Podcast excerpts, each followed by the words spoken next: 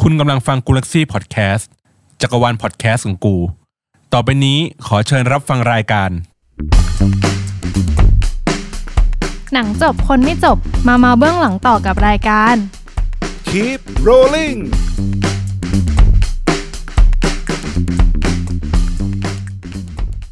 สวัสดีครับ เฮ้ย สวัสดีดิ สวัสดีครับ อ่า สวัสดีท่านผู้ฟังนะครับผมอ่าวันนี้อาจจะแปลกไปนิดนึง เพราะว่า น้องมีเป็นค่ะน้องมีเป็นค่ะ บีม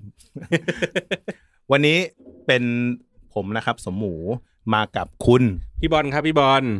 กูลักซี่พอดแคสต์เหมือนเดิมครับเช่นเคยครับ ครับ เราปล่อยรายการนี้ให้คนอื่นเขาทำมานานแล้ว เรื่องนี้ผมขออินหน่อยขอขอขอเข้ามามีส่วนร่วมนิดนึง เพราะว่าเพิ่งดูจบ อยากอยากอยากฟังอยากเมาส์เหมือนกัน ครับผมก็เอ่อคือว่าน้องบีมเขาติดภารกิจนะครับ ไม่สามารถดึงตัวน้องบีมออกมาจัดรายการได้ ก็เลยวันนี้เป็นคุณบอลนะครับมา มาร่วมรายการแทนเอ่อวันนี้เราคุยเรื่องอะไรกันครับ คุณบอล อ่ะผมจะรู้กับคุณไหมนะครับ คุณต้องเป็นคนเล่าสิครับว่า อ้าว ว่า คุณ คุยเรื่องอะไร คุณบอกเมื่อกี้คุณเพิ่งดูจบ อ๋อ อ่า ผมจะบอกว่าเอ่อผมเพิ่งดูหนังใน Netflix เรื่องหนึ่ง เอ้ยไม่ได้ห้ามเอ่ยเอ่ยชื่อ อ๋อ เป็นหนังในนอฟอเรื่องหนึ่ง ครับผม ครับ เพราะว่าเขายังไม่สปอนเซอร์ ผมไม่สามารถพูดชื่อเขาได้ ครับผมเอ่อหนังเรื่องนี้ตอนนี้กำลังเป็นกระแสอยู่ ครับผม เอ่อ ชื่อหนังเรื่อง อ่ะ Extraction อ่าครับผมก็คือเรื่อง extraction นะครับ เป็นหนังเอ่อฟอร์มค่อนข้างใหญ่ ใหญ่พอสมควรในในแง่ของ Netflix นะ คือ เย คือ ฟอร์นะ คือ เห็นไหมมึงก็ต้องหลุดอยู่ดี เออเออ คือในใน Netflix อ่ะพูดไปเลย อืม ไหนๆก็นะมาแล้ว มันจะมีหนังหลายฟอร์ม อืม มันจะมีหนังที่เขาทำมาอยู่แล้วเหมือนถึงว่าพวกแบบหนังเก่าอะไรเงี้ยเอามาลงเนาะ อืม แล้วก็มีซีรีส์แล้วก็เหมือนแบบเป็นออริจินอลเน็ตฟลิกก็คือว่าทำเป็นหนังที่มันจบในตอนเลยอะ่ะประมาณ2อสามชั่วโมงอะไรอย่างนี้ว่ากันไป ทีเนี้ยมันก็จะมีหลายเกรด แต่หลังๆเนี่ยพักหลังๆที่เราเห็นเนี่ยมันจะมีหนังเขาเรียกว่าเหมือนแบบฟอร์มยักษ์อะของ Netflix อืม ก็คืออันที่เป็นเหมือนดาราที่มีชื่อเสียง อ่า มาแสดง ครับ อย่างเรื่องก่อนที่ผมดูอะ่ะเป็นเรื่องเอ่อ six หรือ nine underground อะ six underground six underground เออ อันนั้นก็พระเอกที่เล่นเดดพูล เดดพู อ่ามาเล่น กับก็คือไมเคิลเบย์ ไมเคิลเบย์ อ่า หนังหนังเหมือนเอ่ออะไรวะ เหมือนดู Deadpool Transformer เออเหมือนเหมือนเหมือนดูเหมือนดูเดดพูที่ไมเคิลเบย์กำกับก็ถูกแล้วนี่หว่า ก็ถูกแล้ว ใช่แต่คือมันจะตัดตัดไปตัดมาเหมือนเหมือนทานฟอร์เมอร์เลย เออ เออ แค่แค่ไม่มีหุ่นยนต์ ใช่แล้ว ก็ จะมีความกวนตีนของเดดพูเข้ามา เออ นะฮะแต่ว่าสำหรับเรื่อง extraction เนี่ย คือทุนสร้างมันคือ 65 ล้าน เฮ้ย ในสเกลของ Netflix อะ่ะมันยังไม่ถือว่าเป็นหนังฟอร์มยักษ์มาก ๆ เว้ย กูว่ายากแล้วนะ ยัง แต่คือ 65 ล้านเนี่ย เพราะอะไร เพราะมันไปลงกับแอคชั่นซะส่วนใหญ่ คือ 65 ล้านเนี่ย ยังไม่ถือว่าเป็นฟอร์มยักษ์มาก คือของ Netflix จริง ๆ อ่ะ พวกท็อป 10เขาก็หลักร้อยล้านเหมือนกันนะครับ ทีนี้เอ่อเรื่องเนี้ยทำไมมันถึงเป็นกระแสอยู่ในประเทศไทย เพราะว่ามันถ่ายทำในประเทศไทย 80%ถูกไหม แต่เป็นหนังที่ไม่ได้เซตเป็นประเทศไทย เซตเป็นประเทศอื่น คือประเทศ อินเดีย บัง อินเดีย บังคลาเทศ เฮ้ย ฉากแรกมาเป็นมุมไบเลยนะ อินเดีย อ่ามีมีอินเดียด้วย แล้วก็มีบังคลาเทศด้วย แต่ว่าหลักๆ เนี่ยเรื่องเกิดในประเทศบังคลาเทศ อ่ะ นะครับ ทีนี้วันนี้เราไม่ได้มากันแค่สองคน ครับ ครับผม เรามากันสองคนครึ่ง เฮ้ย เรามีแขกรับเชิญคุณบอล จริงหรือ เป็นคนแรกเป็นแขกแขกรับเชิญคนแรกของรายการ เยสเค ครับผม เปิดตัวแล้วกันครับเอ่อชื่อคุณใหม่นะครับ หรือว่าแมวน้ำเชิญยิ้ม ขอเสียงปรบมือครับ โอ้โห เดี๋ยวเดี๋ยวเดี๋ยวเดี๋ยวจริงเหรอ จริงเหรอ จริงจริงจริงจริงจริง ไม่รับเชิญจริงจริงเหรอ อ่ะเดี๋ยวเดี๋ยวไปฟังประวัติเขาก่อนอ่ะใหม่แนะนำตัวด้วยครับผม อ่ะครับ สวัสดีครับผมอ่าใหม่นะครับ แมวน้ำเชนยิ้มหรือว่าชายสามหลุมนะครับผมอ่ะหนักกว่าแมวน้ำอีก อ่ะเดี๋ยว บางคนงงว่าทำไมถึงเป็นแมวน้ำเชิญยิ้มหรือ อ่ะ ชายสามหรือชายสามหลุม ครับผม ต้องบอกก่อนว่าคุณใหม่เนี่ยนอกจากทำงานในกองถ่ายทำงานเบื้องหลังแล้ว เขาก็มีงานเบื้องหน้าด้วย ครับผม นะครับ แมวน้ำเชิญยิ้ม ชื่อนี้มีที่มาอย่างไร โอเคฮะแมวน้ำเชนยิ้มนี่เป็นฉายาทางวงการตลกนะครับอ่าผมได้มาเพราะว่าเล่นตลกคณะของป่าจงแจงเชิญยิ้มนะครับ ซึ่งเป็นพ่อของคุณจุ๊บจิ๊บเชิญยิ้มอะครับอ่าแล้วก็พอดีตอนนั้นช่วงนั้นไว้หนวด หลิมหลิมๆสองข้างฮะเขาก็เลยตั้งให้ว่าเออเป็นแมวน้ำเชิญยิ้มฮะ อ่าครับผม หลังจากเล่นกับน้าถั่วและเสร็จนะครับวันนั้นเขาก็เลยตั้งให้ว่าเป็นแมวน้ำเชิญเชิญยิ้ม ผมก็เลยดูว่ามันน่ารักดี อ่า เออมากมากมากมาก แล้วมันฟังแล้วมันดูแบบว่ามันมีอะไรพี่แบบว่า ถ้าบอกแมวน้ำครับ หน้ามึงเนี่ยนะแมวน้ ทีนี้ต้องต้องถามก่อนว่าเอ่องานงานด้านตลก หรือว่างานด้านเบื้องหลังเนี่ย เราทำอันไหน เราเริ่มจากอันไหนก่อน ำอ่าจริง ๆ แล้วนะครับผมเริ่มจากเบื้องหน้าตั้งแต่สมัยนานมาแล้วพี่ตั้งแต่เป็นเด็กละ อืม อ่าตอนเป็นเด็กคลอดมานี่ก็เล่นหนังละ หนังอะไรครับ อ่ะเรื่องจริงเรื่องจริงเรื่องจริง จริงเหรอ อันนี้ เรื่องเรื่องจริงเรื่องจริงเรื่องจริงเรื่องจริงอ่ะอ่ะเดี๋ยวเดี๋ยวถามความให้ฟังอ่ะเล่นเล่นหนังมาตั้งแต่เด็กเลยครับ คือว่าอ่ะตอนเด็ก ๆ เท่าที่อ่ะยังจำความไม่ได้หรอกที่บ้านบอกว่าอ่ะได้เล่นได้เล่นเป็นอ่ะวันเฉลิมตอนแบบเบาะอ่าเป็น เฮ้ย ลำยอง2530นะครับถ้าจำไม่ผิด เฮ้ยจริงเหรอ ใช่ใช่ครับ วันเฉลิมอยุมลุงอะนะ ทุย อันนี้ต้องตัด อ๋อ อันนี้ต้องตัด เอ้ย เดี๋ยวให้ว่ากัน จริงมันก็ได้อยู่นะ ได้ได้นี่ฮาอยู่ ฮา เดี๋ยวนะ เรื่องลำยองเหรอ ใช่ใช่ใช่อ่ะมันเป็นเรื่องไอ้นี่พี่เรื่องทองเนื้อก้าว อ๋อ ใช่ใช่ เป็นอันนี้เป็นเวอร์ชั่นแบบหนังหรือว่าเป็นละคร อ่ะเป็น ช่ เว องจ็ดอร์ชันละครช่องเจ็ดออริจินอลเลยพี่2530 โอ้โหไปหา ใช่ ดู เป็นตอนนั้นตอนนั้นเป็นพี่โจจักริดเป็นวันเฉลิมเนาะที่โตขึ้นมาเป็นวันเฉลิม อันนี้สาสิกรรม จักริดโคชรัตน์จักริดโคชรัตน์ เออ อ่า อ่า จักริดที่เล่นเรื่องเสียดายอ่ะอ่า อ๋อ ก็เป็นจุดแรกของการเล่นละครตั้งแต่เด็ก ครับ ครับผมแล้วก็หลังจากนั้นก็เล่นพวกละครเล่นโฆษณาแล้วก็มีภาคเสียงมีอะไรในวงการบันเทิงตั้งแต่เด็กแล้วฮะ อืม แล้วก็ห่างหายไป ผมคือผมว่าหน้าหน้าคุณแมวน้ำมันคุ้นๆเว้ยตั้งแต่ อ่า ผมเจอ ผมเจอคุณแมวน้ำในกองในในฐานะของเบื้องหลังก่อน ครับ ผมว่าเอ๊ะหน้ามันคุ้นๆเหมือนเห็นตามแบบคดีเด็ด หรือว่า อะไรพวกเนี้ยใช่ปะเคย ใช่ เคย ใช่ เคยเล่นใช่ไหม อ่ะอ่ะอันนี้ผมกลับมาเล่นตอนที่เป็นวัยรุ่นแล้ว แต่ตอนเด็กๆอ่ะผมจะถ้าถ้าพี่จำได้เคยดูโฆษณาหรือเคยดูโทรทัศน์นะฮะมันจะมีแก๊งดาราเด็กอยู่ มีอ่าพี่สำลีที่เป็นนักมายากลนะฮะ อ่าใช่ อ่าแล้วก็มีน้องจีโน่ตัวเล็กๆตัวอ้วนๆแล้วก็น้องลูกหมีแล้วก็จะมีอ่าไอไอหม่อมเอ็มหม่อมเอ็มลูกชายของหม่อมเหยินแล้วก็จะมีพวกฟุกเดอะสตาร์อ่าซึ่งผมก็จะอยู่อ่าตุมตามนี่จะมาก่อนผม ซึ่งผมก็จะอยู่ในแก๊งพวกเนี้ยแหละครับที่จะเจอกันบ่อยๆ ในการเล่นละคร ฟุกเดอะสตาร์มาแล้ว แล้วก็มี ใครวะ อเล็กซ์แลนเดลอีกคนหนึ่งอ่า นี่โอ้โห ทุกคนเขาดังหมดนะ ยกเว้นมึง ยกเว้นผม ไม่ดิเราก็มา ไม่เคร่งเขาไม่เคร่งเรื่อง ไม่เคร่ง เดินทาง อ่า สายบัน คือ เทิ ว่าง ที่บ้านที่บ้านไม่ค่อยเป็นคนไม่ไม่สอนให้เป็นคนที่แบบว่าเจอสังคมเยอะไงก็เลยแบบไม่ชอบความดัง แต่ตอนนี้ไม่ โอเคต่อต่อต่อ อ่ะแล้ว นี่กูมาสัมภาษณ์หรือมาให้อ่ำวะเนี่ย อ่ะต่อไปเอ่อทีนี้เรามาเริ่มงานเบื้องหลังได้ยังไง อ่าได้ครับเดี๋ยวเท้าความกลับไปก่อนก็ผมเริ่มเหมือนว่าห่างหายวงการไปตั้งแต่เด็กอะนะครับ ห่างหายออกไปตั้งแต่เด็กแล้วเว วง ลา การเขาห่างหายคุณหรือคุณห่างหายวงการ อ่าอาจจะเป็นอย่างหลัง เดี๋ยวผมพยายาม เหมือนเอาตัวเองมาฆ่ายังไงก็ไม่รู้ เขาห่างหายหรือเขาแบนมึงวะ อ่ะอันนี้เหมือนอ่ะอันนี้จากความความรู้สึกเหมือนแบบ เราเราแบบว่าอ่าไปแคสต์งานแล้วไม่ติดช่วงนั้น มันมีงานหนึ่งที่เราคาดหวังไว้นะ หินกิ้งตอนเด็ก ๆ นะฮะ อ่า แล้วเราไม่ติดเราก็เลยแบบเออว่ะ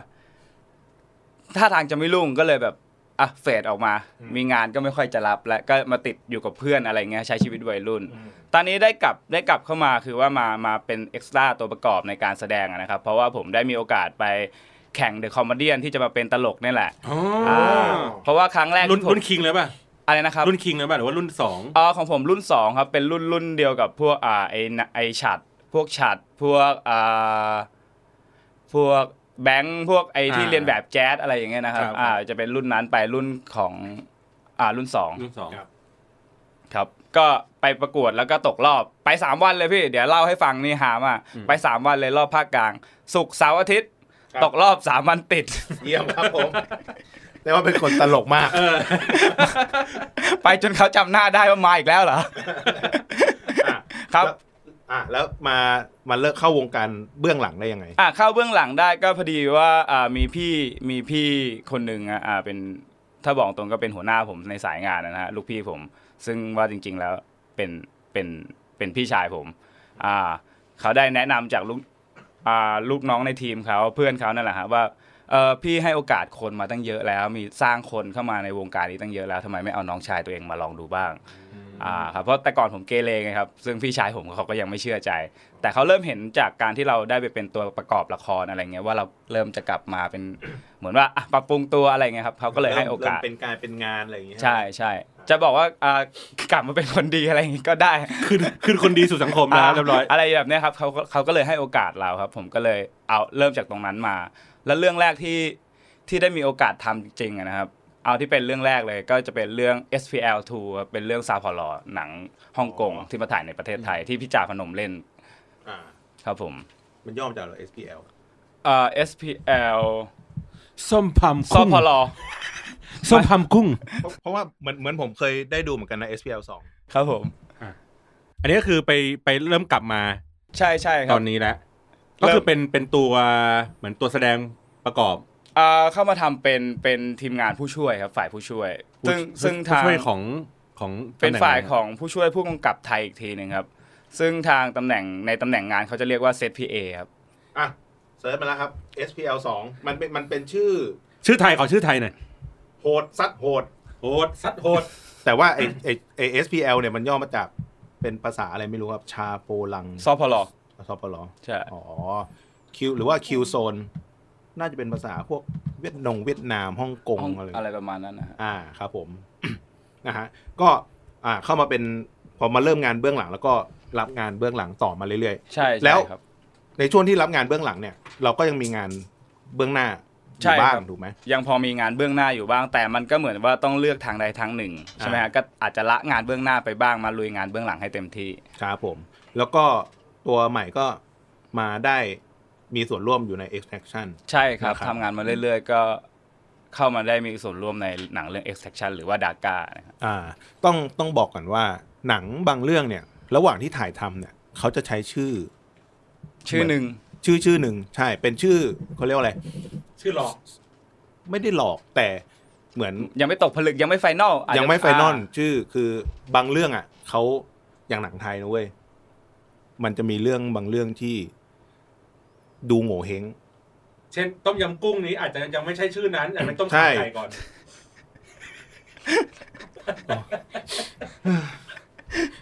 กูไปชวนในบีมกลับมา เลย คือ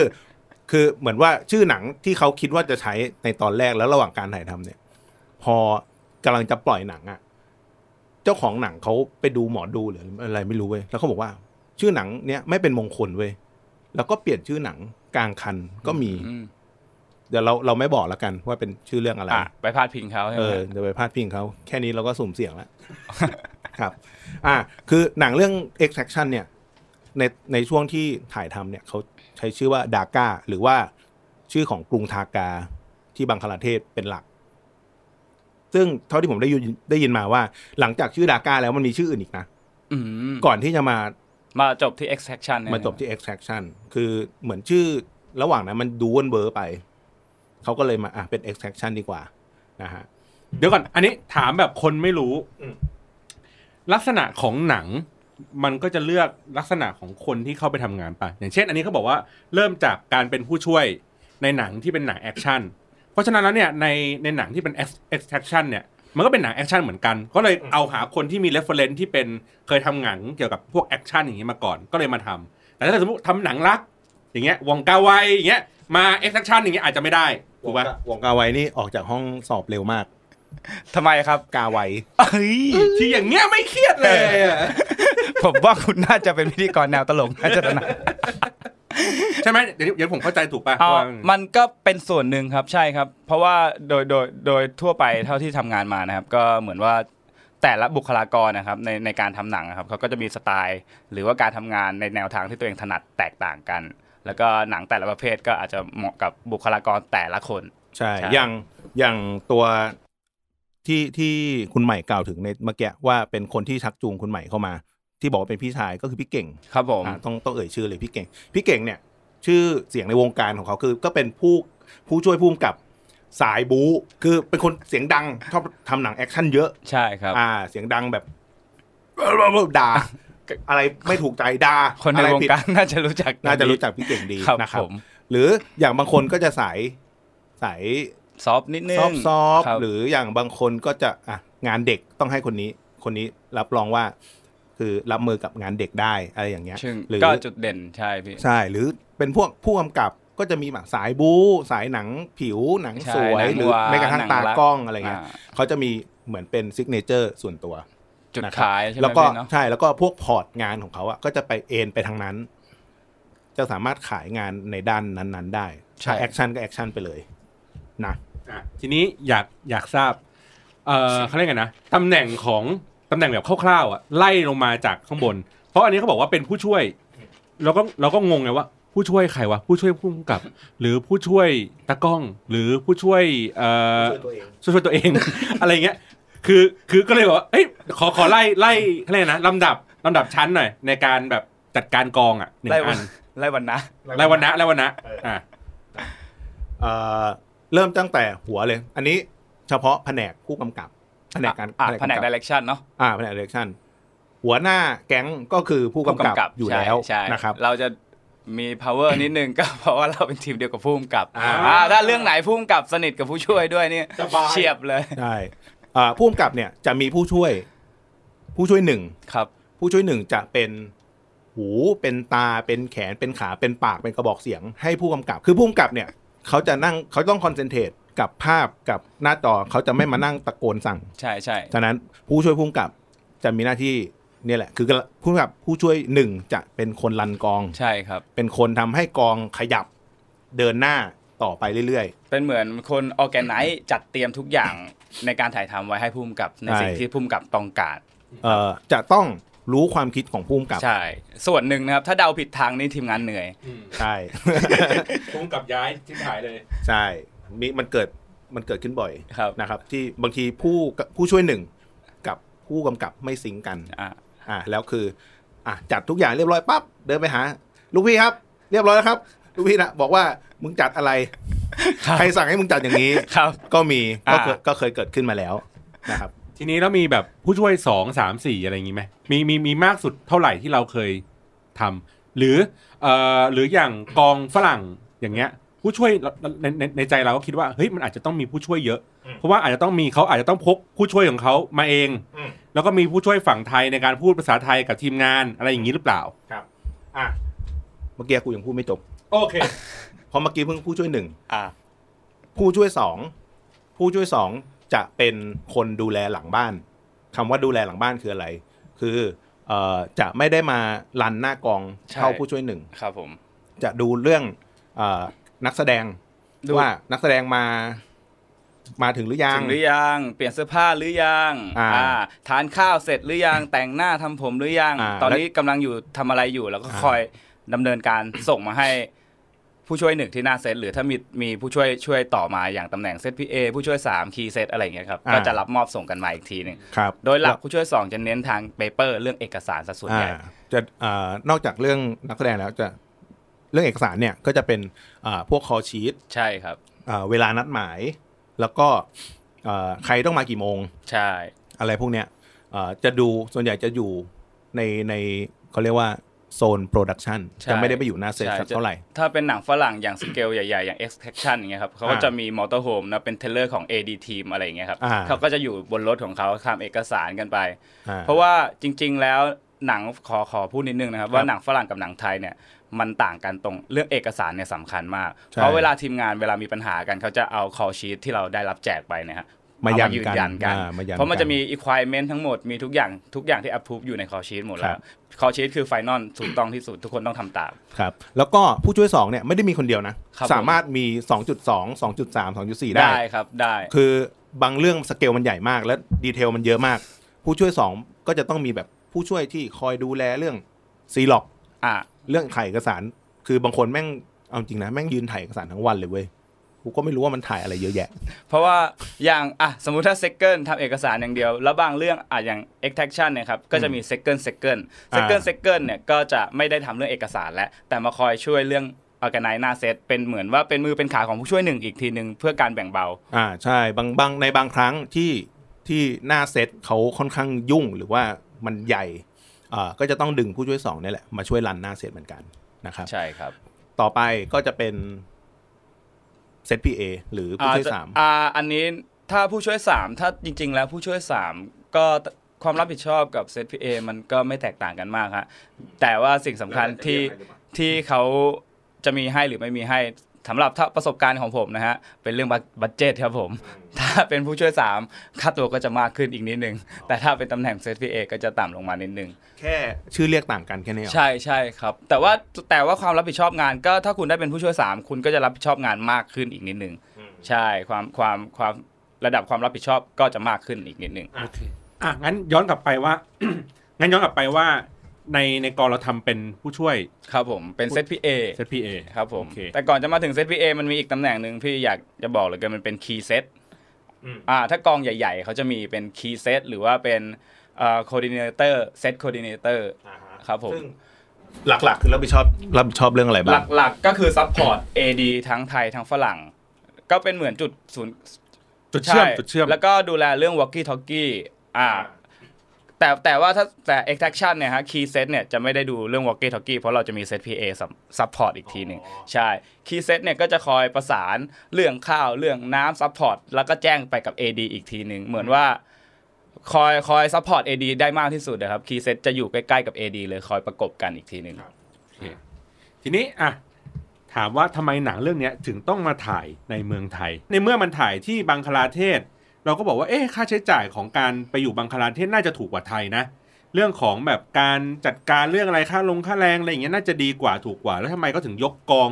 ที่ในท้องเรื่องมันเป็นแบบบังคลาเทศมาอยู่ในไทย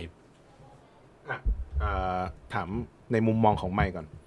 อ่ะถ้าในมุมมองของผมนะครับในอย่าเอาเอาเรื่อง extraction เลยใช่ไหมครับ อ่ะเรื่ อ อง ย่างถ้าเขาสามารถถ่ายที่บังกลาเทศได้ใช่ไหมฮะมันก็ดูจะเหมือนว่าได้บรรยากาศจริงถูกไหมครับ ได้บรรยากาศจริงแล้วก็อ่ะค่าเงินผมคิดว่าน่าจะถูกกว่าบ้านเราด้วยซ้ำ อ่าฮะ แต่ว่าผมผมมองถึงเรื่องบุคลากรอ่ะ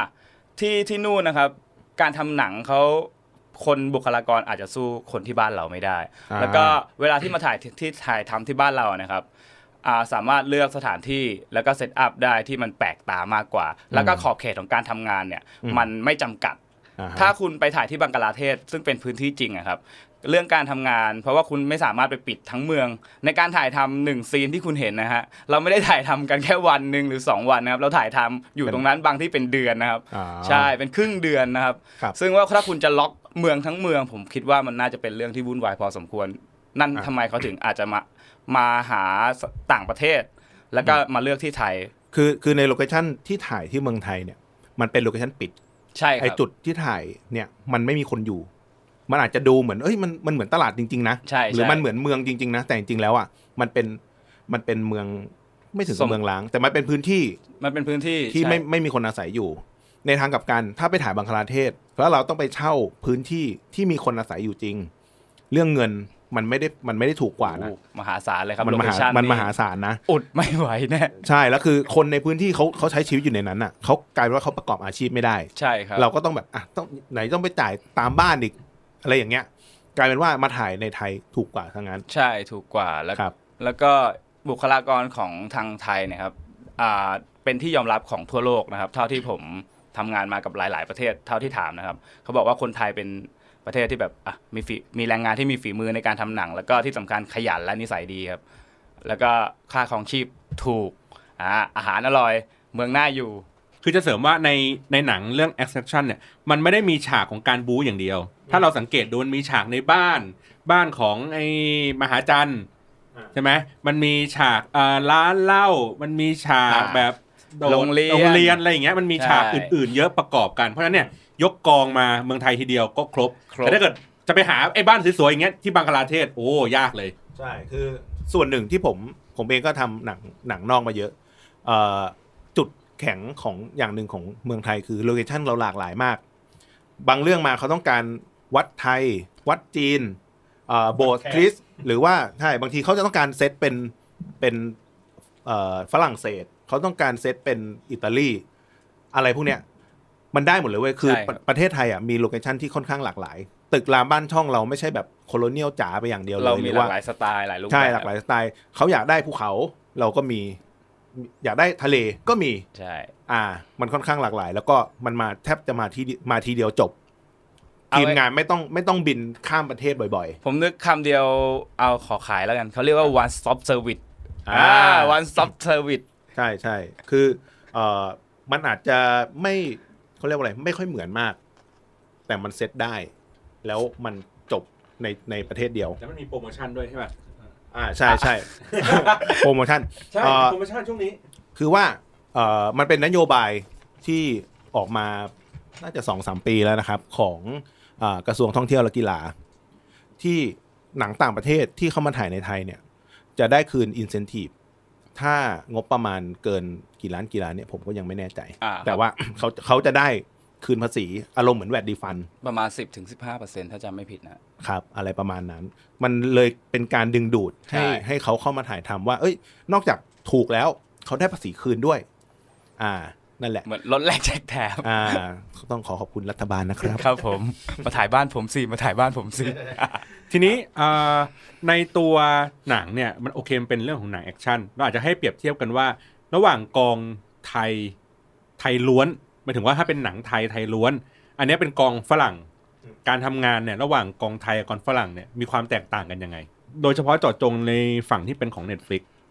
ในในสเกลที่แรกอะ่ะไม่ต่างกันถูกปะ อืม หมายถึงว่าไม่ว่าจะต้นทางจะมาจาก Netflix หรือจะมาเป็นหนังแบบภาพยนตร์ฮอลลีวูด หรือจะเป็นบอลิวูดทุกอย่างสเกล ถ้ามันมีเงินงบประมาณในลักษณะแบบเดียวกันเท่ากัน อืม ลักษณะงานทุกอย่างเหมือนกันหมด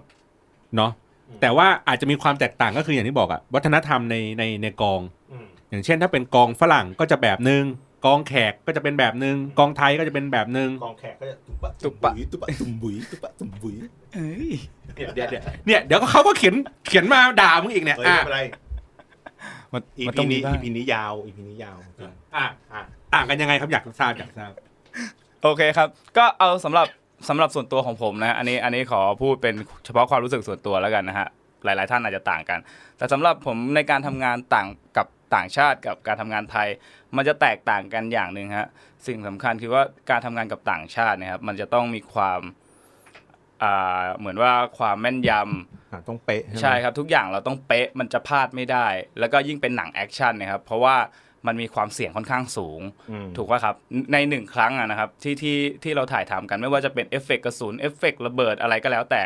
พวกเนี้ยครับมันสามารถเซตอัพขึ้นมาใหม่ได้ โดยการใช้เวลาในการทำแต่ว่าสำหรับเรื่องอาความปลอดภัยของคนอ่ะมันเซตอัพขึ้นมาใหม่ไม่ได้นะฮะ อ่ามั มันเทคไม่ได้ นั่นทำไมเวลาเราทำงานกับหนังต่างชาติเนี่ย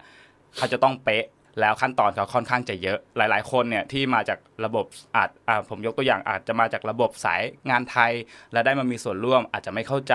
หรือว่านักแสดงบางคนอาจจะเคยทำงานกับละครไทยภาพยนตร์ไทยมา แล้วมามีส่วนร่วมทำไมมันวุ่นวายจังดูไม่เข้าใจ ก็ต้องขออธิบายไว้ก่อนณจุดจุดๆนี้ แล้วก็ที่สำคัญเรื่อง extraction นะครับเขามี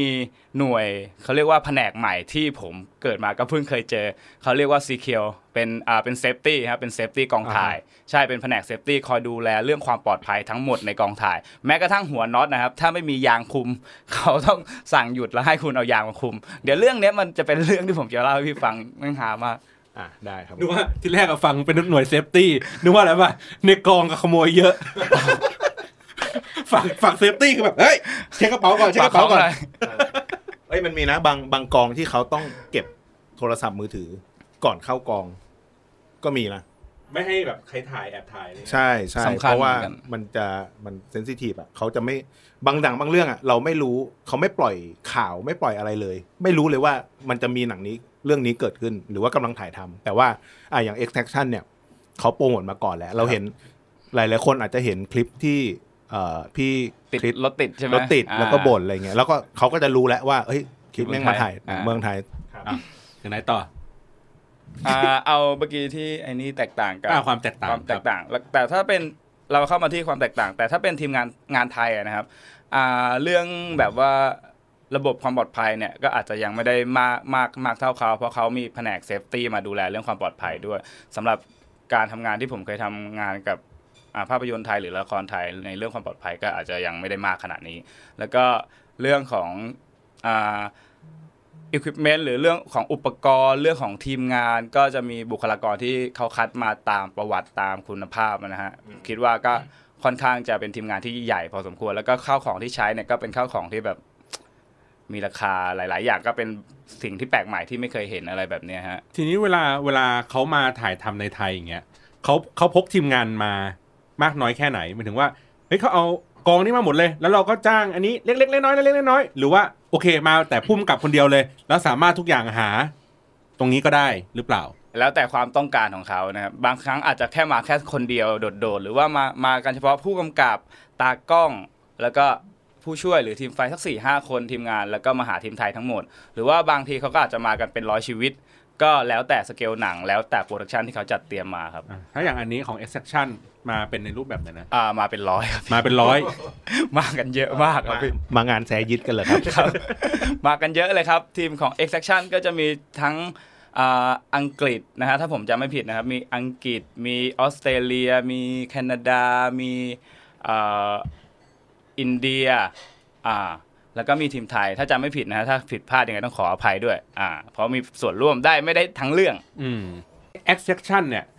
หนังมันมันมีความเป็นแขกสูงอะ่ะ มันมีความเป็นอินเดียมันมีมันที่พูดกันเล่นๆนะว่ามันคือจอห์นจอห์นวิกอะ่ะ ที่ไปตกระกรรมลำบากอยู่ในบังคลาเทศ ทีเนี้ยมันจะมีเอ่อสองสองส่วนหลักๆ อย่างแรกคือพวกเอ็กซ์ตาแขกทั้งหลายทั้งปวงที่อยู่ในหนังเนี่ย มีคนพูดว่าในเมืองไทยนี่หาจากเมืองไทยนะครับ ซีนที่ที่เราเห็นว่าแขกเดินกันเพ่นพ่านอยู่ในตลาดเนี่ย นี่คือมันในเมื่อมันถ่ายในไทย เพราะเนี่ยตัวแสดงก็อยู่ในไทยหมดเลยไม่ได้อิมพอร์ตเข้ามา อันเนี้ยอันเนี้ยเรื่องหนึ่งไก่เรื่องหนึ่งคือ อันนี้ที่ที่แบบว่าเป็นเป็นประเด็นเนาะอีกอันหนึ่งคือที่ผมดูแล้วผมรู้สึกชอบคือไอ้หน่วยตำรวจอะหน่วยตำรวจที่มันโรยตัวลงมาจากเฮลิคอปเตอร์ บุกจู่โจมอะไรอย่างเงี้ย เฮ้ยมันมันคือแบบไปจ้างตำรวจจริง ๆ มาเล่นเป้าวะ หรือว่าแบบอ๋อมันมีสตันท์ชุดอันนี้อยู่แล้ว ซึ่งเดี๋ยวเดี๋ยวเขาก็ออกซ้ำอ่ะเอาใส่หมวกใส่หมวกมองไม่เห็นหรอกเออเออแต่ว่าเรารู้สึกว่ามันเยอะมากอ่ะเพราะเราเห็นตำรวจโอ้โหเต็มไปหมดเลยทหงทหารยิงอ่าเดี๋ยวพวกไอ้เครื่องกระสุนอะไรเงี้ยไม่มีปัญหาหรอกมันมันพอหาได้อยู่แล้วแต่แบบเฮ้ยคนมันจำนวนมากเนี่ยมีทั้งที่เป็นเป็นคนปกติทั่ว ๆ ไปเป็นเอ็กซ์ต้าธรรมดา หรือคนที่มีความเชี่ยวชาญพิเศษ อย่างเงี้ยเราไปหามาจากไหน ครับ อ่ะ ก็ยกตัวอย่าง เช่น เอา เอา เอา เอา เอาเอ็กอ่า ในเซตอัพที่เอ็กตาเยอะๆที่สุดก็จะเป็นเซตอัพที่เราถ่ายกันที่จังหวัดราชบุรี อ่า ราชบุรีเนี่ยประมาณพันกว่าคนที่เป็นสะพานยาวๆนะครับ อ่า ครับ สะพาน สะพานยาวๆ อันนั้นก็จะทีเราก็จะมีทีม เราโชคดีอย่างหนึ่งครับ เรามีทีมแคสติ้ง อ่า ทีมแคสติ้งนะครับเขาก็จะเป็นทีมที่ต้องออกไปหานักแสดงสมทบที่เข้ามาร่วมฉากในเมืองไทยนะครับ เขาก็จะไปหาเอ็กซ์ตร้าพื้นที่ โดยวิธีเขาก็คืออาจจะมีโมเดลลิ่ง แล้วก็มีทีมงานของเขาไปช่วยกันแบบเหมือนไปหา ไปเกณฑ์คน อ่าไปอ่าใช้คำว่าไปเกณฑ์คน เก ก็ ณฑ์ ได้ คนท้องถิ่นนั่นแหละ วันนั้นก็อาจจะหมดเลยแถวสมุทรสาครอะไร หมดลาดลีหมดเลยตะลงตลาดไม่มีใครเข็นผักกันแล้ว มิน่าไม่ได้กินปลาเลยช่วงนั้นอ่ะ นะครับ หายหมดเลย ก็เอ็กตาที่มาเนี่ยครับพันกว่าคนเนี่ยก็จะมีหลากหลายสัญชาติเลยหลากหลายเชื้อชาติ ไม่ว่าจะเป็นคนไทยนะครับคนไทยจะเป็นคนไทยพื้นที่ หรือว่าจะเป็นคนไทยที่อ่าเป็นคนไทยแบบเหมือนว่าต่างด้าวที่เข้ามาอยู่ในเมืองไทยที่พอพูดไทยได้ อ่า อ่าแล้วก็จะมีเอ็กตาที่เป็นพม่าเลยที่พูดพม่าเอ็กตาเป็นแขกปากีก็จะพูดฮินดีพูดอังกฤษได้นิดๆหน่อยๆ ซึ่งเท่าที่ผมพอจะรู้นะ ก็คือไอเอ็กต้าหน้าแขกเนี่ยส่วนใหญ่จะเอาไปจากกรุงเทพถูกไหม อ่าครับมีเอามาจากกรุงเทพด้วยแล้วก็ที่เราถ่ายที่นครปฐมเนี่ยฮะก็จะเอาจากนครปฐมเขามี อ่า เป็นสายๆกันก็จะหามาจากหลายสายพี่เพราะว่ามันมันมีจำนวนค่อนข้างเยอะ คือเอ็กต้าที่มันอาจจะต้องใกล้กล้องหน่อย เห็น อ่ะ เห็นหน้าเห็นลุกหน่อยว่าเอ้ยมันมันต้องหน้าแขกพวกนั้นก็จะต้องมาจากกรุ อ่าง เทพ พวกนั้นก็จะเป็นเอ็กต้ามืออาชีพ อ่า เอ็กต้า แต่ไอ อา พว ชี ก พ วิ่งวิ่งอยู่ไกลๆวุ่นๆอาจจะ ใช่ ใช้คนพื้นที่อะไรอย่างนี้ ใช่ วิ่งได้ ครับ อะไรอย่างนี้ ใน ใช่ไห ใน ม ในในในทางภาพก็มีส่วนหนึ่ง แต่ว่าวิธีการจัดการจริง ๆ แล้วเราก็จะต้องเอามาเอาเขามาปนผสมกันเพราะว่าคาแรคเตอร์แต่ละคาแรคเตอร์มันก็ต่างกัน ไม่ว่าจะมีเอ็กต้าเป็นคาวเป็นบรรยากาศก็คือคนเดินถนนทั่วไป หรือว่าจะเป็นพ่อค้าแม่ค้าเขาก็จะมีอาชีพแล้วอ่ะพ่อค้าเสื้อเสื้อผ้าในการพ่อค้า ผลไม้ก็อย่างหนึ่งพ่อค้าก๋วยเตี๋ยวก็อย่างหนึ่งหรือว่าจะเป็นวินมอเตอร์ไซค์หรือว่าจะเป็นคนขับรถคาแรคเตอร์ก็แตกต่างกันไป ซึ่งความวุ่นวายมันจะมาเยือนพวกผมเลยแหละฮะงานนี้ ครับแล้วเนี่ยแล้วอีกส่วนหนึ่งที่เป็นพวกกองกำลังตำรวจเนี่ยโอ้โหที่ไปขนแบบทั้งเฮลิคอปเตอร์รถหุ้มเกราะอะไรเงี้ยต่าง ๆ เหล่าเนี้ยไปหามาจากไหนต้องไปเกณฑ์ตำรวจมาไหม อ๋อ ไปยืมเข้ามาไหม ไอกองกำลังตำรวจที่เราเห็นแบบเล่นกันแบบโหดดูดันแข่งขันแข็งแรงดูสมจริงสมจัง อันเนี้ยเป็นทีมงานสตันท์ครับอ่าจะมีสตันท์ของทางบ้านเขาที่เขานำมานะครับนะแล้วก็จะมีสตันท์ของไทยครับนำทีมโดยสตันท์ของพี่เซ้งซึ่งเป็นสตันท์ในระดับต้นๆของประเทศไทยที่อยู่กับวงการหนังนอกมานาน แล้วก็จะมีตัวที่เป็นตำรวจที่อาจจะไม่ได้ลงมาแอคชั่นอาจจะแค่ยืนเดินตรวจหรือว่า เดินไปถามเคยเห็นคนนี้ไหม ก็จะเป็นอ่าเอ็กต้าคาแรคเตอร์หรือว่าเป็นสตันส่วนหนึ่งครับ อ่าใช่ แล้วส่วนพวกเครื่องไม้เครื่องมืออุปกรณ์อย่างนี้ก็มีหมดเลย รถหุ้มเกาะนี่ก็ไปขนมาจากหลังโกดัง แต่ ใช่มันจะ แต่ เป็น พวกแต่พวกทหารตำรวจเนี่ยเขาสตันเขามีให้ฟอให้ซ้อมก่อนนะครับ ซ้อมก่อนที่จะมาเข้าฉากนะครับ ซ้อมตั้งแต่การจับปืน การเดินหรือว่าการยิงทุกอย่างเป๊ะฮะ อ่าแต่เมื่อกี้ที่คุณบอลถามว่าไอ้พวกรถพวกเฮลิคอปเตอร์อะไรพวกเนี้ยคือมันก็จะมีอีกทีมหนึ่งเป็น ก็ ทีม เป็นทีมวิเคิล อ่าพิกเจอร์วินเคิลก็คือหา หา พาร ถ หนะเข้าฉาก ใช่ ซึ่งบางทีไอตัวฮอมันอาจจะไม่ใช่เป็นฮอทหารจริงๆ มันอาจจะเป็นฮอฮอเอกชน แต่ว่ามันสามารถเอามาทำสี อ่า ออกมา เอามาแลบเอาสี อ่าม มาแลบแล้วก็มาตกแต่งภายนอก ใช่ แล้ แล้ว วก็ ก็พว ภาก ยใน รถหุ้มเกราะอะไรพวกเนี้ยมันก็จะมีรถที่เอาไว้ใช้ใช้เช่าถ่ายทำอยู่แล้ว ใช่ครับ หรือเป็น ใช่ รถปลดระวางมาจากมาจากทหารอะไรเงี้ยนะครับ อะไรประมาณนั้น ใช่ แต่อย่าไอยกตัวอย่างที่พี่บอลถามว่ารถหุ้มเกาะไอซีนที่เข้ามาแล้วก็มาเหมือนว่ามาไล่ล่ากันตรงสะพานใช่ไหมฮะที่มีรถหุ้มเกาะวิ่งเข้ามา อ่า คัน วิ่ง ให เข้า ญ่ มาคันใหญ่ ๆอ่าอันนั้นอ่ะอ่าถ้าผมจำไม่ผิด มันเป็นรถที่ทีมอาร์ตนะฮะไอยทีมเวเคิลเขาสร้างขึ้นมากันเอง อ๋อ ใช่ เกราะเกราะปลอม ใช่ ไอ้คันนั้นน่ะเป็นรถที่สร้างกันขึ้นมาเอง แล้วก็ ที่เห็นเวลาว่าโดนยิงเนี่ยฮะ โดนยิงแล้วจะรถมันมีควันฉโมงโฉงเฉงอ่ะมีทีม Special Effect นะครับ มีลุงลุงลุง Special Effect เข้าไปฉีดสโมกอยู่ข้างใน แล้วก็ทีมสตันก็ยิงยิงยิงกันเข้าไป โอ้โถ จริงๆ ไอไอหุ้มเกราะนะแม่งใช้กล่องกระดาษเว้ย แล้วเขียนเขียน เขียนเอา ไม่ใช่นะไม่ใช่ เออเออเออเราก็แบบเฮ้ยดูแบบตื่นเต้นดูแบบยิ่งใหญ่อ่ะ ใช่ อันนั้นอ่ะอ่ะไอ้ไอ้รถเกาะบางส่วนเขาสร้างขึ้นมานะฮะอ่า คือทีมทีม Picture Vehicle อ่ะเขาจะต้องมีการ modify ด้วย ใช่ครับ บางทีไอ้รถที่เช่ามาเนี่ยบางทีมันยังดูเอ้ยมันดูไม่ไม่ดุว่ะ มันดู ใช่ มันดูมันอยากได้เกราะใหญ่ ๆ อยากได้ปืนอะไรเงี้ยเอ่อทีม Vehicle อ่ะเขาจะไปโมเขาจะไปออกเขาจะไป ใช่ แต่งเติมเหมือนแต่งรถแต่งรถแบบเสริมให้มันกลายเป็นรถ ให้มันดู รถทาร ให้ให้ เลย ให้มันดูเหมาะสมกับหนังหนังหนั ใช่ งชนิดนั้นออายยาก ก ไอ้ร ได้ ถ แบบอาวุธหนักอะไร อย่าง เงี้ย ไอ้รถยุงเนี่ย ผมจำได้เลยผมไอ้รถที่มีรถยุงที่มีทหารลงมายิง อันนั้นก็เป็นรถที่สร้างแต่งกันมาเหมือนกันนะ ผมมาจับผิดได้อยู่อันหนึ่งในฉากหนึ่งรู้เลยว่าอันเนี้ยไทยแน่ ๆ ตอนที่เขายิงกันอยู่บนสะพานเนี่ย อืม แล้วยี่ห้อรถเนี่ยหลากหลายมาก กูเห็นเลยอันเนี้ยตูดแท็กซี่ สีชมพูแป้นเลย ไม่ยอมไม่ยอมเปลี่ยนสี อันเนี้ยรถโปรตอนจำได้เลย บ้านมึงไม่มีแน่ๆรถโปรตอน มีชิด้าด้วยมีโอ้โหจำได้เลยอ่ะโอ้โหรถอันนี้แบบอ๋อราคามาหลักหมื่นหลักหมื่นหลักหมื่นนี่จำแบบตึ๊กตึ๊กตึ๊กตึ๊กตึ๊กตึ๊กอย่างนี้หมดเลย แต่ว่าคือเอ่อเขาใช้รถที่มันมีอยู่ในบังคลาเทศจริงนะ เฮ้ยเหรอ ใช่ ครับ คือเขาจะต้อง รถ หนังหนังเวลาจะทำอ่ะเขาต้องรีเสิร์ชว่าเอ่อในบังคลาเทศเนี่ยเขามีรถรุ่นนี้รุ่นนี้หรือเปล่าอย่างโปรตอนผมเชื่อว่ามี แล้วก็ผมดูทรงรถแล้วเมืองไทยบางบางคันก็เมืองไทยไม่เราไม่ค่อยเห็นนะ ใช่ครับไอ้อย่าง เขา ไอ้ ต้อ รง ถ คัดรถ ตุ๊กๆที่เป็นแบบท้ายมนมนๆอันเนี้ย อ่า ที่เป็นแบบเครื่องเป็นเวสป้าอะไรเงี้ย อ่า เอาเขาเอาอิมพอร์ตมาจากอินเดียน ใช่ อ่า แล้วก็ยิ่งถ้าเป็นหนังที่ย้อนยุคหรือไม่ไม่ตรงยุคแล้วเขาต้องหาไอ้พวกพาหนะที่มันตรงตรงปี พยายามให้ใกล้เคียงที่สุด ใช่ ครับ อย่าง แล้วก็ บางทีผมเคยทำหนังสงครามโลกครั้งที่สองรถที่เอามาเข้าฉากก็ต้องเช็ครุ่น เช็ค เช็คปีกันวุ่นวายมาก ต่อให้เป็นหนังแบบขนาดหนังสเกลไม่ใหญ่ แต่เขาก็ต้องซีเรียสเรื่องนี้ เพราะมันมันมันมีคนดูรู้ว่าน มัน ถ้า ดู ถ้า แล้ว มีคน รู้ แบ สึก บเอ้ยเขาเขาบางคนที่แบบเป็นแฟนแฟนพันธ์แท้เรื่องรถเขาดูออก ถึงว่าจะได้แบบใกล้เคียงมาก็ต้องมาทำให้มันแบบคล้ายที่สุด ใช่ มาทำม็อกอัพเพิ่มมาบิวเพิ่มอะไรอย่างเงี้ย ใช่ มันต้องมีแบบเปลี่ยนทะเบียน แล้วก็เหมือนพวกตัวหนังสือบางทีมีตัวหนังสือไทยอยู่บนรถอะไรเงี้ยมันก็ต้องลบต้องปิดบังอะไร อ่า เงี้ย แต่แต่ว่าอันนี้อันนี้ค่อนค่อนค่อนข้างเนียน เพราะว่าในฉากตลาดเนี่ย เราก็เห็นว่ามีป้ายแปะเป็นภาษาแขก อ่า อ่าพยายามแบบดูพยายามแอบจับผิดเฮ้ยมีป้ายไทยอยู่โผล่วะไม่มีไม่มี อันนี้ถือว่าเนียน ทีมทีมพอปถือว่าใช้ได้ ครับ ครับ เฮ้ยแต่ผมเคยผมแอบเห็นนะว่ามันมันมีหลุดมานิดนึง แต่ว่า ตรงไหนตรงไหนเล่าเล่าให้ฟังนิดนึง ในสุดในตลาดเนี่ยแต่ผมจำไม่ได้ว่าซีนไอไอเขาแคปมาเป็นภาพนิ่ง แต่ อ่ะ ผมไม่รู้ว่ามันมาจากไหนแต่มันมีตัวหนังสือไทยหลุดมานิดเดียว อ่า อ่า ซึ่งมันต้อง เขาตั้งใจให้แบบว่าจับผิดหนังได้ดู เออ เอาไว้เป็น คือแม่งคนต้อง เออ ต้อง เอาไว้ ชอบ เล่น จับผิด หรื จ อริงๆเปล่าอ่ะ เออเอาไว้เล่นหรือเปล่า คือมึงไม่ได้ดูหนังเอาสนุกอ่ะมึงดูเอาจับผิดอ่ะอันนั้นมันก็จะหมดความสนุกไป ถ้าพี่ดูขนาดนั้นเรื่องหนึ่งพี่ต้องใช้เวลาสักห้าหกชั่วโมงเลย อ่ะแล้วก็มันมีช่วงเนี้ยเห็นในทวิตเตอร์เขาโพสต์รูปกันว่า ในฉากที่มันเป็นแต่ละประเทศอ่ะมันจะมีการเขาเรียกไงนะในในภาพที่อยู่ในหนังกับภาพที่ในความเป็นจริงมันต่างกัน อย่างเช่นเขาบอกว่าในปาเลสไตน์มันก็จะเป็นเซตอาคารเตี้ยๆแต่ว่าในในในมุมจริงของปาเลสไตน์มันก็เป็นอาคารปกติ แต่ว่าสีก็จะไม่ไม่หม่นในหนังก็จะดูเป็นเหลืองๆอมเหลืองๆส้มๆ หรือว่าอย่างอันเนี้ยในใน e x c e p t i o n เนี่ยก็จะเป็น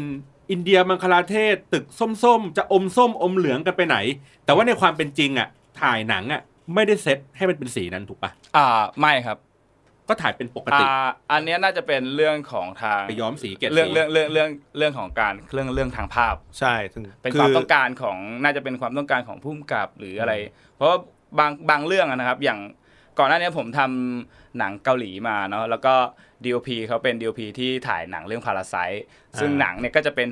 มนมนๆโทนเนี่ยโทนเป็นโทนประมาณนี้เลยครับประมาณนี้มันเป็นเรื่องเหมือนทางภาพความชอบ แล้วก็ในการที่เขาจะเล่าเรื่องได้หรือเป ใช่ ล่า คือในเรื่องมันจะค่อนข้างโทนแบบโทนอุ่นอะโทนร้อนอะมันก็จะออกเหลืองหน่อย คือทั้งบางอย่างมันแบบเนื้อเรื่องมันเป็นเมืองหนาว มันก็จะออก ผมว่ามันออกฟ้าฟ้าๆมันก็มีนะ อาจจะ บางเรื่องแม่ง อาจจะ ฟ้าชิบหายเลย อาจจะมีส่วนนะ เอออะไรแบบนั้น มันก็เป็น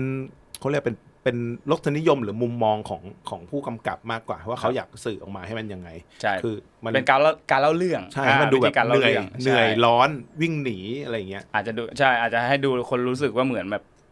อ่า ผมผมนั่งดูเนี่ยเหงื่อแตกเลยนะ บรรยากาศหนังดูร้อน แอร์เสีย นี่หา ไม่ผิดหวัง อ่ะ ช่วงสุดท้ายกูสรุปกูตัดจบให้เองเลย ได้ได้เรียนรู้อะไรจากกองนี้บ้างครับ เอ่อก อง ถ้า exception เนี่ย ถ้า extraction เหรอครับเอาเอาเท่าที่ตัวผมได้นะครับ ก็อย่างแรกเลยครับได้ประสบการณ์ที่แบบหาซื้อไม่ได้ที่ไหนเนอะในการทำหนังในสเกลระดับนี้ แล้วก็ได้พบกับทีมงานที่มีความเป็นมืออาชีพ ทั้งต่างประเทศ แล้วก็ทั้งทีมงานไทยเนอะแล้วก็ได้เรียนรู้ระบบวิธีการทำงานใหม่ ๆ ไม่ว่าจะเป็นเรื่องระบบเซฟตี้นะครับระบบเซฟตี้ที่คำนึงถึงเรื่องความปลอดภัยมากๆ เอาง่ายๆนะครับ มันมีพี่ๆทีมไฟเนาะทีมไฟแต่ผมไม่บอกแล้วกันว่าเป็นเป็นเป็นใครอะไรยังไงนะฮะมันเป็นเหตุการณ์ที่ตลกอยู่ เขาขึ้นรถที่เป็นเหมือนรถเชอร์รี่พิกเกอร์นะครับ แล้วเขา เดี๋ยวจะมี เดี๋ยวรถเชอร์รี่พิกเกอร์คือ รถเก็บเชอร์รี่อะครับ อ่า ไอ้ที่เป็นรถที่มันเหมือนตื้อตื้อตื้อขึ้นไป อ่า สูงๆอะนะฮะ ภาษาภาษาบ้านๆเราบางคนเรียกรถเฮียบ อ่าา คือรถที่มีกระเช้าร ถดุ ขึ้นไป รถดุเฮียบๆ รถรถจริงมันคือรถไฮแอปแต่คนไทยเรียกรถเฮียบ อ่ะโอเค รถเชอร์รี่วิกเกอร์ ครับ อันเนี้ยมันเป็นเหตุการณ์ที่ตลกมากฮะแล้วก็คนที่ทำหัวหน้าทีมเซฟตี้เขาชื่ออ่าแซมแซมเซฟตี้แซม ครับ นะครับซึ่งทุกครั้งที่ทีมงานนะครับจะขึ้นเกิน 1 เมตรขึ้นไปที่ อืม สูงเกิน 1 เมตร หรือ อื 2 ม เมตรที่มีความเสี่ยงอ่ะ อ่า เขาจะต้องใส่อ่าเขาเรียกว่าอะไรใส่ฮาร์เนตฮาร์เน harness ต harness เอาไว้เกี่ยวกับรถเซฟตี้หรือว่าไว้เกี่ยวกับอะไรเพื่อความปลอดภัยในการ อ่า ซัพพอร์ตการเรื่องตกลงมา เขาเห็นที่ มีพี่ๆทีมไฟที่ขึ้นไปแล้วยังไม่ได้ใส่ อ่า เขา เขาสั่งดับ แล้วก็ให้ไปตามหัวหน้าแผนกมา แล้วก็ดับเครื่องยังไม่ให้ลงนะครับ อ่า ให้อยู่ตรงนั้นก่อนเขาแกล้ง นะครับ แล้วก็ แบบปวดมากครับเซฟตี้แผนกเซฟตี้นี่จะเป็นแผนกที่ปวด แทนที่แทนที่จะเอ้ย ลงมา ใช่ ลงมาใส่ฮาร์เน็ตก่อน ไม่ ไม่ ดับ มึง เครื่องไอ้คน ดับเครื่อง ให้มันอยู่งั้นไปเลย แล้วให้อยู่อย่างนั้นก่อน แม่งเหมือนการทำโทษอ่ะ ใช่ครับ เออ แล้วก็รอให้หัวหน้ามาคุยแล้วก็ อันนี้ก็เป็นเรื่องขำๆนะฮะ ซึ่งว่าคนไทยอ่ะเรายังไม่คุ้นชินกับระบบแบบนี้ใช่ไหมฮะ อ่า เราก็เน้นการทำงานแบบรวดเร็วเข้าว่า เอออ่ อ่า คือทำทำงานในกองหนังต่างประเทศอ่ะที่สิ่งที่ผมชอบคือ มันได้ได้เห็นอะไรใหม่ๆทุกวันเลยเว้ยคือบางอย่างสมมติเราทำงานมาสี่ห้าปีเราสึกว่าเอ้ยเราชินแล้วกับวัฒนธรรมการทำแบบเนี้ยพอมาอีกกองหนึ่งเราจะได้เจออะไรใหม่ๆที่เราบอกเฮ้ยมันมันมีอย่างนี้ด้วยเหรอวะ ใช่ครับ อะไรอย่างเงี้ยอย่างเรื่องเรื่องผมก็ไม่เคยเจอนะ กองที่มี security โหดๆ แบบนี้ หรือว่าโหดๆ คือแม่งทำโทษกันแบบนี้ โหดเลยพี่ แล้วที่สำคัญคือแบบหลายคนไม่เข้าใจก็อาจจะแบบ เออทำไมต้องมาคอยนู่นนี่ อ่า แต่ แต่ ว่าเขาเพื่อความปลอดภัย ใช่แต่ฝรั่งเขาค่อนข้างซีเรียส ใช่ กว่าคนไทยเยอะนะ เรื่อง แล้วก็ เรื่องเรื่อง safety ใช่ คือคนไทยบางทีแบบ เอ้ยถ่ายถ่ายไปเถอะพุ่งกับสั่งให้ถ่ายทุกคนแม่งกุลีกุจอถ่าย แต่เอ่อถ้าของฝรั่งถ้ามันยังไม่เซฟพอ เขาสามารถแย้งได้แล้วเขาสามารถปฏิเสธได้ว่ากูยังไม่ถ่าย ใช่ครับ กูยังไม่พร้อม แล้วก็ ต้องให้พร้อมก่อนอะไรอย่างเงี้ย แล้วก็ที่สำคัญทีมงานไทยอะครับเราก็สามารถบอกเขาได้ให้เขารอเราได้เนาะพี่ๆที่เขาเป็นผู้ช่วยหลาย ๆคนนะครับเขาก็จะบอกว่าเอ้ยทีมงานไทยไม่พร้อมตรงนี้ยังไม่ปลอดภัยเขาก็จะรับฟังแล้วก็รอนะครับ อันนี้ก็ฝากฝากไว้ด้วย เรื่องความปลอดภัยนี่สำคัญมาก โอเค แล้วก็ฝากสำหรับแฟนหนังในการดูหนังเรื่องเนี้ย และให้มีความรู้สึกว่านอกจากอินไปกับเนื้อเรื่องแล้วอ่ะ อินไปกับ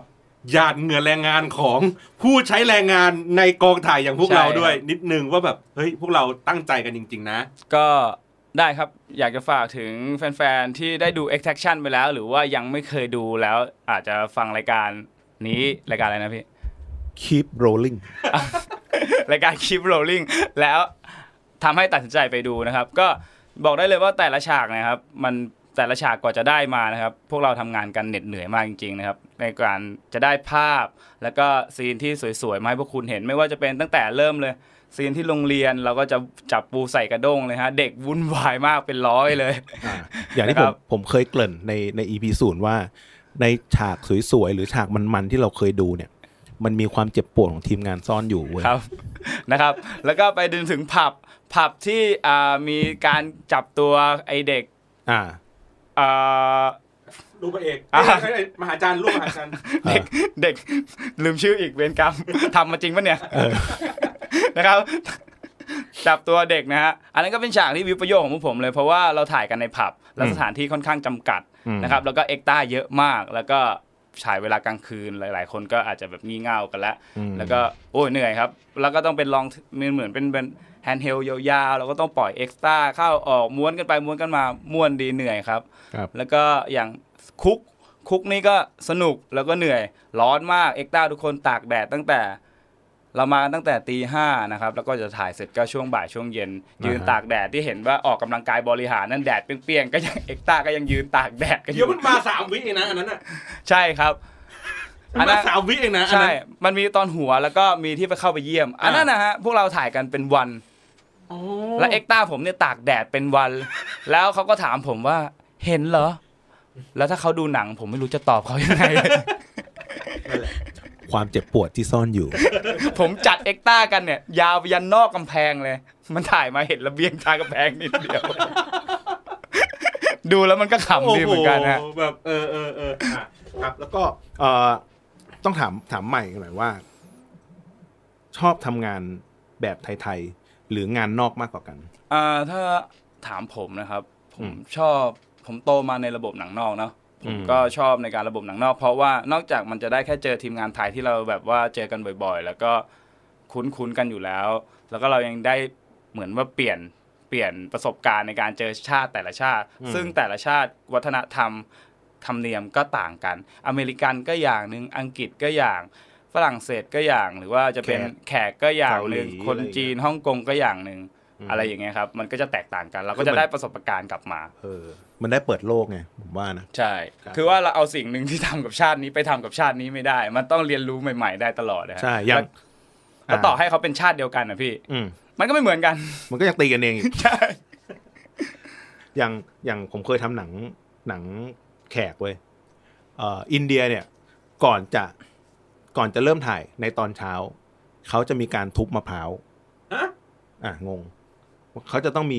เอามะพร้าวเหมือนเหมือนมะพร้าวไม่ใช่มะพร้าวน้ำหอมนะมะพร้าวแบบมะพร้าว ว่า เอออะไรอย่างเงี้ยนะ เขียว แต่ ได้เหรอ แห้ง มะพร้าวเหมือนมะพร้าวที่ทำกะทิเอามาขูดอะไรเงี้ๆยนะ อะไรอย่างนั้นใช่ เอามาทุบลงพื้น ทุ่มลงพื้นให้มันแตก คือถ้าทุ่มแล้วแตกถือว่าวันนั้นมงคล ไม่ใช่ คือถ้าทุ่มลงพื้นแตก ถือว่าเป็นเลิกษ์ที่ดี อ่า แล้วก็ถ่ายกันไป ส่วนมะพร้าวนั้นน่ะ เขาก็จะเอามาเลาะเนื้อ สับ หั่นเป็นชิ้นๆ แล้วก็ผสมน้ำตาล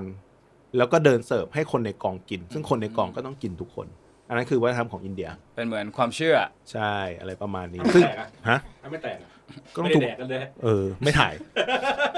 เอ้ยจริง ยกกองเลยเหรอ เขาต้องทุบให้แตกเว้ยคือถ้าถ้าทุ่มลงพื้นไม่แตกก็ต้องหาค้อนหาหาอะไรก็ได้มาทุบให้มันแตก คือว่าถ้ายังไงไม่แตกก็ต้องทำให้มันแตกจนได้ ใช่ไม่แตกไม่ถ่ายนะเว้ย ใช้เวลา จริ สี่ ง ชั่วโมง ก็ทุบ เยอะนานไป ไม่เคยว่ะไม่เคยจริงไอ้เหี้ยมะพร้าวมะพร้าวไม่ใช่ก้อนหิน อ่ะ โอเค เนอะวันนี้ก็ขอบคุณ อ่ะ คุณก็ต้องขอบคุณเขาสิ อ่า เออ ครับ คุณเชิญเข้ามา ขอบคุณ ผมไม่ ขอบคุณคุณบอลครับ เออผมคนถามไม่เฉยผมอยากรู้ อ่าก่อนจะขอบคุณ อยากให้อ่าคุณใหม่ฝากผลงานว่าเราจะติดตามผลงานของคุณใหม่ได้ทางช่องทางไหนบ้าง ได้ครับ ก็เดี๋ยวขอฝากผลงานไว้ก่อนแล้วกันนะครับ ก็สามารถติดตามผมได้ใน YouTube นะครับ ก็ช่องตาแตกทีวีนะครับ ทีวีของคนรักกันนะครับ กัน ครับกันยอหญิงนะฮะ โอเคครับ ครับผมแล้วก็ อ๋อ มี นี่ไงฉายาสามหลุมอ่ะ ครับผมแล้วก็จะมีทาง Facebook ครับ Facebook ครั ก็ บ จะมีเพจของตาแตกทีวีเหมือนกันทีวีของคนละกันนะฮะในนั้นก็จะมีแตกยิบย่อยมามีรายการ แตก มีเรื่องต แต ล ก ก หลายรอบนะ ถนัดแตกครับผม ครับ กูแข่งหม่อมถนัดแดก เอาจริงหม่อมถนัดแดกเนี่ยก็เคยเป็นคนกองมาก่อนนะ อ้าวพี่เสกใช่ไหมฮะ ใช่พิเศษเขาเขาเป็น Picture Vehicle ทีม Picture Vehicle มาก่อน เอาเขาคุยได้นะผม เออเดี๋ยวไว้เดี๋ยวไว้เชิญมา ซุบซิบซุบซิบเนี่ย อ่ะ เอาพี่หลัง ต่อ นะครับ ก็ฝากไว้ได้นะครับโอ๊ย ไปไม่เป็น ในอ่า Facebook นะครับอ่าตาแตกทีวีครับ ก็ไป ครับ ติดตามได้ครับ แล้วก็ถ้าเห็นตามโทรทัศน์ผลงานในหนังภาพยนตร์อะไรก็ฝากติดตามไว้ด้วยครับ แล้วตอนนี้ก็มีโปรเจกต์ด่วนเลยภายในเดือนพฤษภานี้นะครับ เจอผมได้สี่ทุ่มถึงเที่ยงคืนในแอปพลิเคชัน MCAT ครับ เป็น อ่า วีเจ นี่ ใช้ชื่อว่า แมวน้ำเชิญยิ้ม ชายสามหลุมครับผม ครับผม แล้วก็เดี๋ยวขอฝากไว้นิดนึงแล้วกันครับพี่สำหรับคนหลาย ๆ คนที่อยากจะเข้ามานะสำหรับวัยรุ่นหรือว่าหลาย ๆ คนที่อยากจะเข้ามาทำงานในวงการบันเทิงอะครับ คนนอนเยอะ ยืนเก่ง ๆ ไม่ใช่ครับก็ผมเป็นคนหนึ่งนะครับที่ว่าต้นทุนความรู้ก็ไม่ได้จบสูง ผมจบแค่ชั้นม .3 นะครับแล้วก็ภาษาอังกฤษนี่ก็ไม่ได้ดีมาก ก็ใช้การฝึกจากครูพักรักจำแล้วก็ดูจาก YouTube เอานะครับถ้าคุณมีความชอบหรือคุณมีความรักที่จะทำนะครับ คุณสามารถพัฒนาตัวเองได้อย่างไม่หยุดยั้งครับ แล้วก็คุณเชื่อว่าคุณทำได้ คุณทำได้แน่ครับฝากไว้ด้วยครับ แล้วก็สำหรับแฟนๆนะครับ แฟนๆ รายการสามารถติดตามรายการ ตาแตกทีวี ตาทีวี และ Keep Rolling นะครับสำหรับรายการ Keep Rolling เราติดตามได้ทางช่องทางไหนบ้างครับคุณบอล ๆนั่นไงหายไปมาทางกูเลยกูว่าแล้วนะครับ ก็ติดตามกันได้ ผ่านทางช่องทางในการฟังพอดแคสต์ของคุณนะครับ ถ้าคุณมีมือถือ Apple ก็ไป Subscribe ใน Apple Podcast หรือถ้าเกิดว่าฟัง Spotify อยู่แล้วก็ไปเซิร์ชคำว่า c u r a c y Podcast หรือว่า Keep Rolling นะครับ ก็จะเจอรายการนี้ก็สามารถ Subscribe ได้เช่นเดียวกัน หรือว่าใช้มือถือ Android ก็ไปที่ Google Podcast ก็ได้ ถ้าเกิดว่าไม่ได้โหลด ไม่ได้สมัคร Spotify นะ ก็เซิร์ชคำว่า นั่นแหละคลิปโรลลิงแล้วก็ Crazy Podcast ได้เช่นเดียวกันอีกเช่นเดียวกันอ่าแล้วก็ไม่มีไม่มีมือถือเลยฟังกับคอมอยากทั้งทำงงทำงานเฉยๆก็เข้าไปที่ omni.fm show เติม s ด้วย o m n y fm show เติม s ด้วยนะ แล้วก็ slash galaxy podcast นะจ๊ะ ก็จะไปสามารถ subscribe แล้วก็ฟังกันได้บนเว็บเบราว์เซอร์ ตามนั้นเลยนะครับ ติดตามก็ที่อื่นๆก็เป็นในเพจ Facebook นะครับกูลซี่พอดแคสต์แล้วก็ Twitter กูลซี่พอดแคสต์เช่นเดียวกันนะจ๊ะ จบ